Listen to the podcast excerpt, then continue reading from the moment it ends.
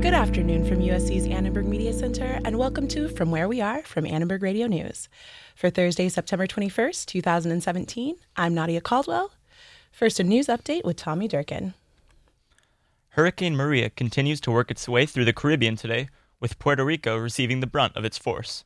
The island nation, which was already declared a disaster area after Hurricane Irma, is now completely without power.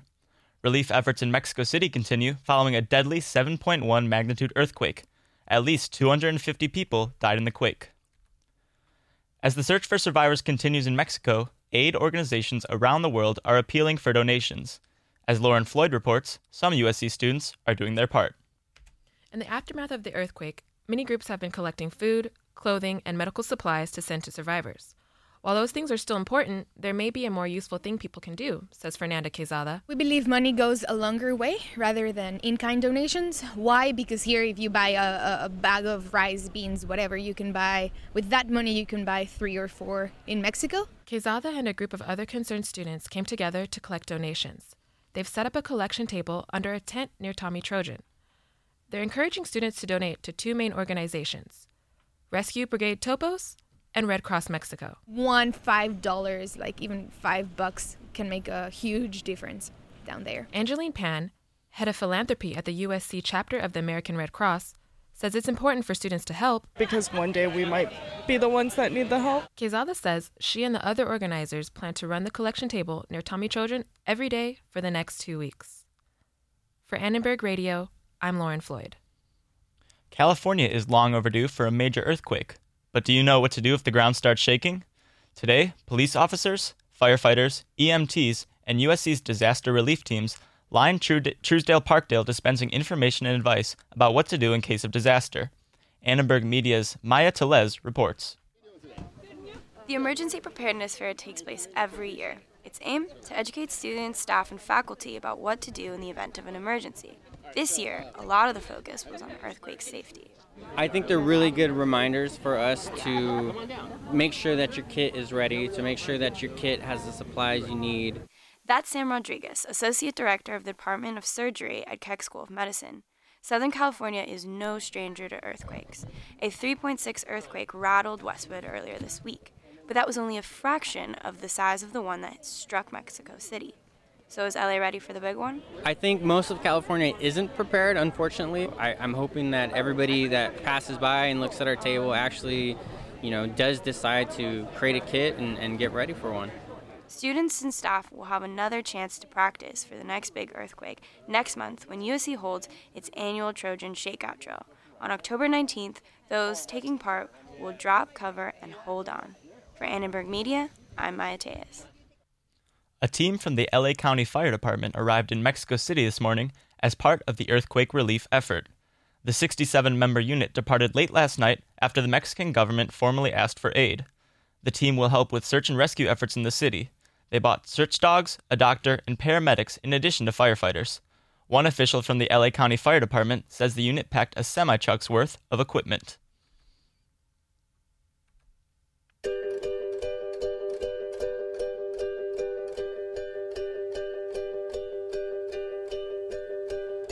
Tonight, temperatures will drop to a low of sixty-one, with clear skies and a chance of scattered showers. Tomorrow, skies will be clear and sunny, with a high of seventy-six. As the week comes to an end, temperatures will continue increasing, with the skies remaining clear and sunny for your weekend.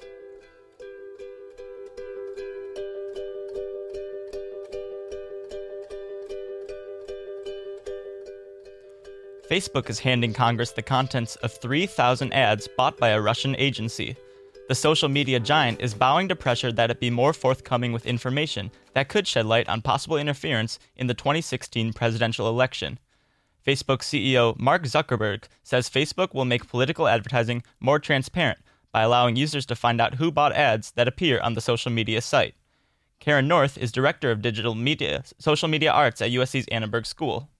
What Mark Zuckerberg is saying today is that he wants you, he wants all of us to be able to receive an ad that's targeted and crafted for us and then click and see that candidate's ads or that company's ads uh, that were displayed to other people. Therefore, we can see whether a candidate or a company tells us one thing and tells another audience something else. The top Democrat on the Senate Intelligence Panel is praising Facebook's decision. Virginia Senator Mark Warner says he's still planning to propose legislation to prevent foreign election interference in social media. Governor Brown's plan to transform California's water system may have received a fatal blow today as a powerful group of California farmers voted to withdraw its support. The sixteen billion dollars proposal would deliver water from the Sacramento River to farms and cities in central and southern California via two thirty-five mile long tunnels. The farmers cite high expenses as well as skepticism of logistics spelled out under the plan. Today, comedian and ventriloquist Jeff Dunham received a star on the Hollywood Walk of Fame. Trevor Denton reports. You know when you see that car on the showroom floor just before you take it home? Yeah, that's as good as it's ever going to look. Jeff Dunham is one of the highest grossing comedians of all time. He just released his latest comedy special, Relative Disaster, on Netflix. His Spark of Insanity tour from two thousand seven to two thousand ten holds the record for most tickets ever sold for a comedy. Some of his more well-known puppet characters include Grumpy Old Man Walter, Jose Jalapeno, and Ahmed the Dead Terrorist. For Annenberg Media, I'm Trevor Denton. The endangered California condor species is slowly recovering after coming close to extinction. According to federal officials, the species is currently roosting in the Blue Ridge National Wildlife Refuge in southern Nevada for the first time in forty years. The species was nearly decimated after hunting, habitat destruction, and lead poisoning dwindled their numbers. However, the bird is beginning to make a comeback, with officials planning to release more into the wild in twenty nineteen. It's six minutes after the hour. I'm Tommy Durkin.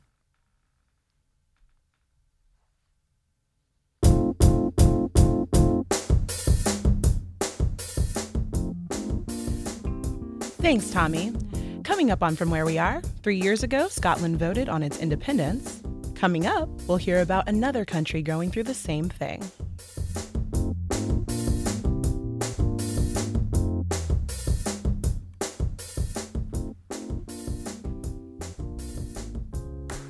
Jewish people around the world are making Rosh Hashanah the Jewish New Year. It's be- the beginning of a ten-day pr- period of prayer, self-examination, and repentance. E. Jean Wong looks at how the ho- the Jewish community at U S C are feeling about the holiday. The shofar is the ram's horn, and uh, it's the, the symbol of Rosh Hashanah, of the new year. Rabbi Dov Wagner is standing in the lobby of the U S C Hubbard Center. He says the curved horn he's holding in his hands is a reminder. Engaging in that relationship with God, as well as the wake-up call uh, to get woke. This year, getting woke might have a different meaning for the Jewish community. The Anti-Defamation League reports that anti-Semitic incidents in California increased last year by twenty-one percent. Aaron Breitbart, a senior researcher at the Museum of Tolerance, says these recent incidents remind Jews the world is not a perfect place. We have to do what we can. We can't just, you know, sit around and say, God, take care of this. That's not how God works in Jewish tradition. And uh, there is a, a Jewish tradition of, you know, making the world a better place. In the kitchen of the U S C Hillel Center, cooks are preparing the holiday meal, chopping fruits and vegetables, with the smell of beef cooking on the stove. For us, we are coming together as a community in, in eating together and celebrating together and praying together. Um, and with all of that is to give a message of peace, of love, and prosperity for a great new year. Rabbi Ashley Burns-Hafiz of the Hillel Center says the holiday is an opportunity to reflect on values. So we're really putting um, importance this year on social justice work. We're partnering with some other outside organizations um, of how we can think about the world, can use the values of Judaism to help our, our neighbors and the people in our community. Every year brings its challenges. Every year brings its blessings. Uh, definitely, there have been some, some scary moments in the past year, but uh, but to me, Rosh Hashanah is about new beginnings, is about focusing on the light and the positive in our world and making sure to increase that. After Rosh Hashanah, Jews will begin preparations for the holiest day of the Jewish calendar, Yom Kippur, the Day of Atonement, begins September twenty-ninth. For Annenberg Media, M. E. Jean Wong. Along with Rosh Hashanah, today is also the official Islamic New Year. Olivia Sandusky reports on the holiday's history and celebration in Los Angeles. In Islamic culture, the date of the new year changes annually based on the lunar calendar. The new year, which begins tonight, ends tomorrow night and marks the beginning of the first month of the Islamic calendar. Fatma Abdelhafiz is a teacher at the Southern California Islamic Center. We have regular food, regular day, celebrating by remind ourselves about a very big event happened in Islam, which is the migration of Prophet Muhammad sallallahu alaihi wasallam from Mecca to Medina, which is a turning point, uh, was a turning point in Islam. Abdelhafiz said she enjoys teaching Muslim youth about the new year because it's important to Islamic culture and history. The first month of the new year is Muharram, which marks a time of mourning for Muhammad's cousin, Imam Hussein, who was beheaded in a battle. Iram Jaffrey is a senior at U S C. We go to the mosque and we have processions, we have speeches, we recite poems, and we all kind of gather together as a community to um, commemorate his death and what he did for the community. While other Muslim holidays like Eid al-Fitr and Eid al-Adha are more lively with feasts and music, the new year is more of a reflective day. Despite the lack of celebration, people of the Islamic faith still believe New Year is an important event to observe. It's very important to my community and my religion and my identity as a Muslim as a whole, so I do make time. After the celebration, the new Islamic calendar year will continue until September eleventh, twenty eighteen. For Annenberg Media, I'm Olivia Sandusky. California may become the first state to ban pet shops from selling animals bred in so-called puppy mills, which are large-scale commercial dog breeding facilities. Supporters of a bill are waiting for the governor's signature. They say it will help cut down on the number of pets that end up in shelters. Serena Ho reports. At West Los Angeles Animal Shelter, there are rows and rows of cages. Inside each cage is a dog, cat, or bunny, all in need of a home. But getting people to take these animals can prove tough, says Michelle Kelly, a volunteer at a shelter.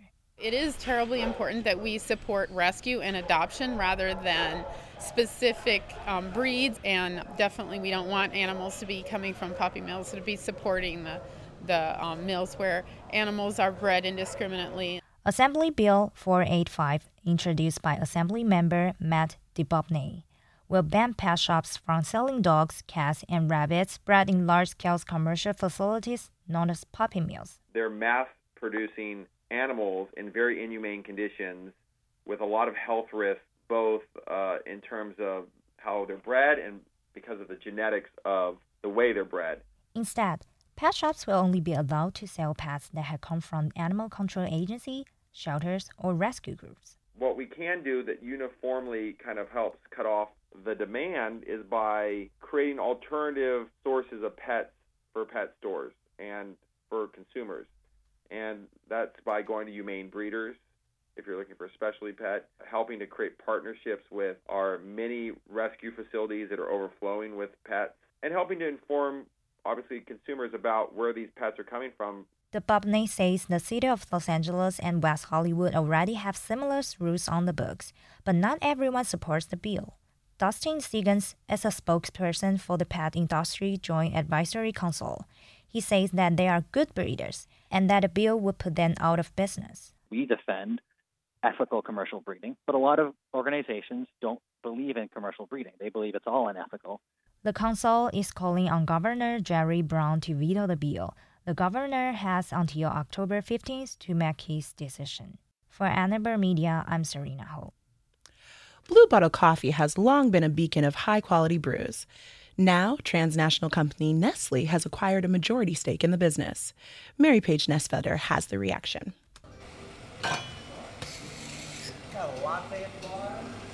It's a relatively quiet morning in the Arts District as customers line up for a coffee and pastry. Blue Bottle was that very high-end, superior product. That's John Secretan. He owns the cafe across the street and has been following Blue Bottle since it began almost twenty years ago in San Francisco. The news that Nestle has bought a majority stake in the small company does not surprise him, but it does change his opinion. And now when you see that a company like Nestle bought it and it has the controversy surrounding it, it knocks it down a notch in your mind. Blue Bottle Coffee is known for its artisan blends and high-quality ingredients. As for Nestle, not quite. The company has frequently been criticized for its questionable practices, like bottling California water during the drought. But still, from a business perspective, the deal makes sense. I have no problem with a takeover like that and, and somebody moving forward, but I do think it puts it into a new perspective. It's like Starbucks. I don't, you know, Starbucks has a different perspective than what I had of them when they were in Seattle. Starbucks, Peet's, Coffee Bean, all three started as small businesses and have succeeded as they've grown internationally. U S C professor Gabriel Kahn thinks that it's likely Blue Bottle will be the next. So the brand now suddenly has a huge owner that can invest in the company and grow it to new locations, and if they feel they've got something that works with consumers, uh, they now have the resources to push it out. Kahn also believes that Blue Bottle's consumer base is solid and that Nestle knows what they're doing. This is certainly not the first time that Nestle, General Mills, some other giant food company has bought a quote-unquote, you know, authentic small brand. That's often why these brands start up, to see if they can attract an investor the size of Nestle. However, consumers are noticing the trend and some aren't happy. U S C student Lewis Keene thinks these types of business deals have become too common. It's still kind of disappointing to think that a lot of the companies that kind of start up and have their own model of doing food or whatever kind of business they're doing are just being absorbed into these bigger multinational corporate entities. But so long as the coffee tastes good, John will keep coming. Will I still go to Blue Bottle? Probably. For Annenberg Media, I'm Mary Page Nesfeder. California Democratic Congresswoman Karen Bass visited U S C this week for a conversation about U S citizens, the media, and politicians in a post-factual era. Eaton Wallace spoke to Bass for this week's edition of Match Volume. Good afternoon. I'm Eitan Wallace with U S C Annenberg Media, and today I am privileged to be joined by the Honorable Karen Bass of the thirty-seventh Congressional District. Madam Congresswoman, thank you for taking the time. You also served in the State Assembly, I should add, and as the Assembly Speaker. We're here today at this event talking about citizenship and why it matters in, in our nation. And if you could talk about what is the role of us as the people, and specifically, what is the role of young people? Well, young people lead the world. So the role of young people is to lead. And um, and my role as a, a person from an older generation is to be there for younger people, to uh, provide them the support they need, to share experiences, and uh, and to help them take their place in the world. And a lot of those young people on this campus are actually DACA recipients. Do you have a message to DACA recipients today on this campus? Yeah, DACA, DACA recipients, you know, uh, it is a, a wonderful example of a movement that moved U S culture. Because I will tell you, six years ago, even Democrats weren't fully in support of DACA students. And now you have Republicans scrambling over, we have to protect these kids, but we don't exactly know how. That's a tremendous advance. Now, we obviously have more to go. So I would just encourage the uh, DACA students to keep up the struggle. Uh, they have made tremendous gains, and I believe that we will be successful. How do you feel the Democrats have positioned themselves? Uh, and uh, what is their relationship like with one another, with Republicans, and with the president? Democrats have been united, as has most of the country in terms of, um, I think it's kind of ironic that uh, Trump actually did what he said he was going to do. He said he was going to bring the country together. And ironically, he has brought the country together. He's brought the country together in opposition. Uh, what is your message to those who say, well, they support uh, Donald Trump, and or to Republicans? Well, my message to Republicans is please take your party back. Uh, your party has been uh, hijacked, and you need to take it back. And then uh, my message to people who support uh, Trump is, um, you know, beware, because I think the things that he ran on, if you were running hoping he was going to Um, increase our economy and jobs and all those other promises, um, don't hold your breath. Uh, and then also, you know, we, we welcome you back um, to the other side. Well, thank you for being here, Madam Congresswoman. It means a lot. For all of us at Annenberg Media, I'm Eitan Wallace. Thanks for having us in, and have a great day, everybody. Now it's time for the International Current, a deeper dive into news from around the world. Catalonia is trying to divorce Spain, but, well, Spain is basically refusing to sign the divorce papers.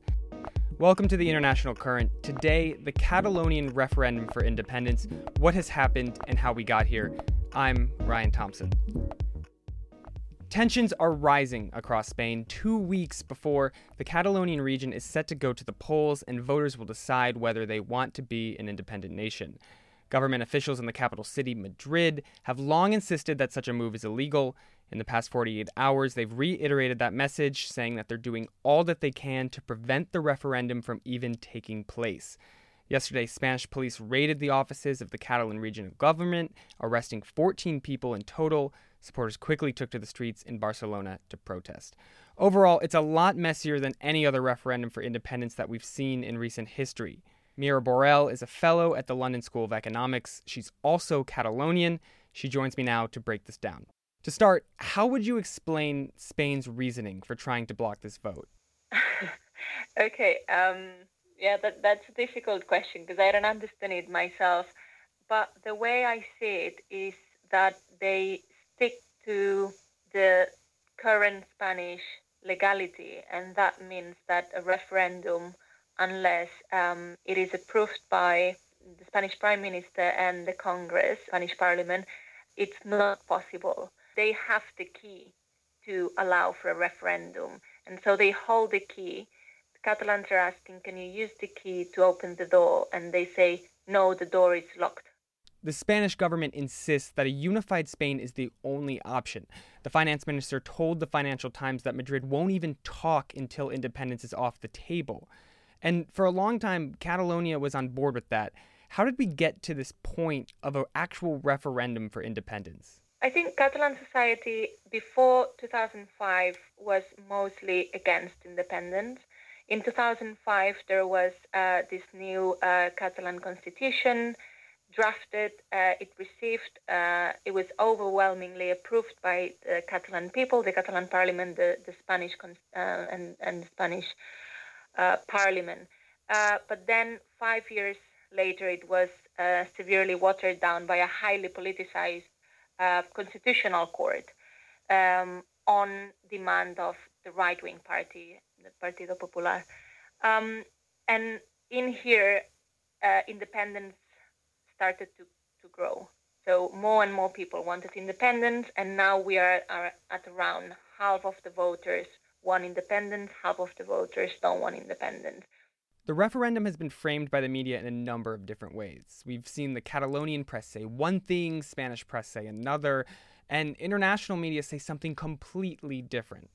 Yeah, that's that, that's very interesting. So So I guess we could say the, the Catalan media or the newspapers uh, who are more pro-independence in a way, um, obviously they frame it as um, a breach of civil rights, breach of freedom of expression, uh, talking about this, uh, this, the latest events.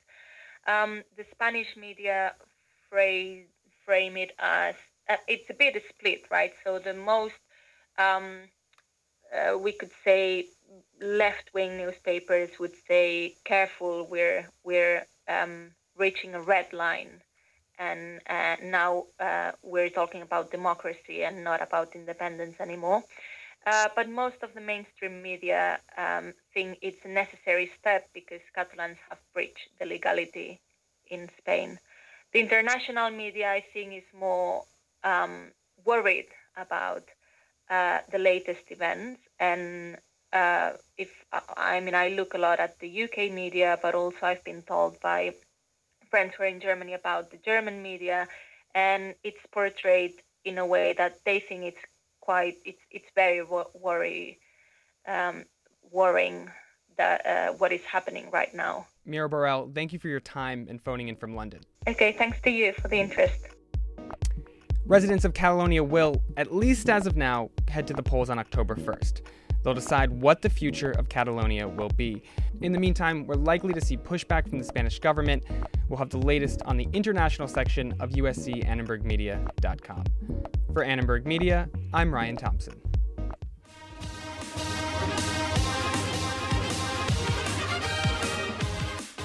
Attend any U S C event and you'll see Trojans with two fingers in the air. Here's Devon McCrae and Bradley Burma with today's Trojan Tales. Flash two fingers, palm out. Your index and middle fingers form a V. Make this sign to any Trojan, as we did at the campus tailgate, and odds are you'll get the same in return. The V sign means victory. It means fight on. So it's victory, it's pride. But where did the V for victory sign come from before it came to U S C? A common explanation is the ancient Romans. Yeah, it's a little gruesome. According to lots of sources online who cited the Iliad, Romans would taunt their defeated enemies after cutting off their middle and forefingers to keep them from using a sword or bow. Uh, no. This is Greg Thalman. He's a professor of classics and comparative literature and the head of the classics department at U S C. One of his specialties is the Iliad. No one in the Iliad cuts off the fingers of a defeated enemy. We heard a similar story about medieval English soldiers. But again, not true. We do know that the symbol was used in World War Two. That we can confirm. Right. As the story goes, it was from Winston Churchill. One word. Victory. Victory at all costs. And that story is only partially true. Yeah, according to a book, The Field Guide to Gestures, it was actually a Belgian lawyer in nineteen forty-one who devised an international symbol against the Nazis. He went with the V since it's the first letter of victory in English, Flemish, and French. The B B C immediately picked up on it, and Churchill made it popular. But how did it get to U S C? For that, we called Jim Eddy. He's been spending time on campus since the nineteen thirties. We asked him if he remembered when the gesture first arrived on campus. I would suspect it was probably in the World War Two era when we had thousands of Navy cadets on campus. They overwhelmed the whole university. So we think soldiers returning from World War Two brought the V for victory to U S C. And then, in the nineteen sixties, it was adopted by the hippies as the peace sign. The one thing we can confirm are the feelings it evokes in fellow Trojans, such as Jim Eddy. Wherever you go, there's a Trojan, and if you say, you know, fight on, or give them the V signal, your buddies, whatever you need, somebody will help you out. It's funny. The fight on symbol, V for victory, that it's the same gesture as the peace sign. And it's almost like they mean the complete opposite of one another. But they don't. Right. Unity. And love. As long as it's for your fellow Trojans. Right. Fight on. Fight on. For Annenberg Media, I'm Bradley Burmont. And I'm Devon McCrae.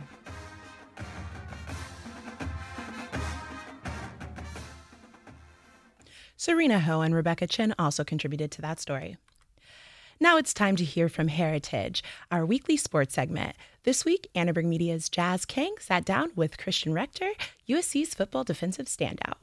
U S C redshirt sophomore Christian Rector is starting to make a name for himself. Defensive lineman had a huge strip sack in overtime last week against Texas that ended up leading to the game-winning field goal. But Rector was just looking to fit in when he first decided to get on the field. I never played tackle football until I started freshman year at Loyola, because that's just the thing everybody did, you know, because you come in early during the summer and you, you train and you make friends that you're going to have going into the school year. So that was big. Just, I kind of just joined football just to make friends. He was a force to be reckoned with early in his career, and he started to get attention from schools across the nation. At the end of junior year, I started getting offers, and so that's when it took off, and I knew I could play football at the next level. Unlike most guys his age, he wasn't a huge fan of the recruiting process. I mean, you just get tons of tons of, of mail, and some people love it. Some people, I understand that. It's great. And uh, and you've got people calling you all the time, and, and when you have your mind made up and you have some place that you really want to go, you know, you kind of commit early and... and go with your gut. Lucky for the Trojans, Rector's family had some history at U S C. Both his mom and grandmother graduated from the school, but Rector still wanted to take his time to make a decision. I wanted to view my options, you know, see what, what was the best fit for me, and it really did end up being U S C. You know, there's no place I'd rather be. It was really a dream come true. Rector ended up redshirting his freshman year, saying his goal during the season was to put on some size, and trust me, he did just that, gaining twenty-five pounds. Now, the big win against the Longhorns was sort of a coming-out party for the lineman. He had nothing but respect for a tough Texas team. They were a good team, and and, and we knew every we had to, we we couldn't get let up every any down. You had to give maximum effort every single time. The Trojans are sitting at three and oh and riding a twelve-game winning streak dating back to last season.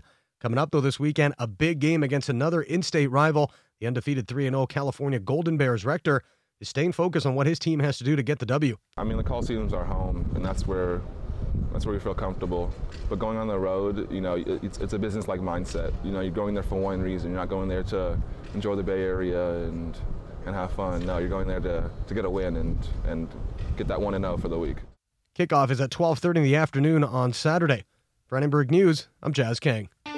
That's it for From Where We Are Today. Today's show was produced by Norhan Matmoon. We had help today from Stuart Gill and Jose Cardenas. We'd also like to say happy birthday to our board operator, Chris Perfett. I'm Nadia Caldwell.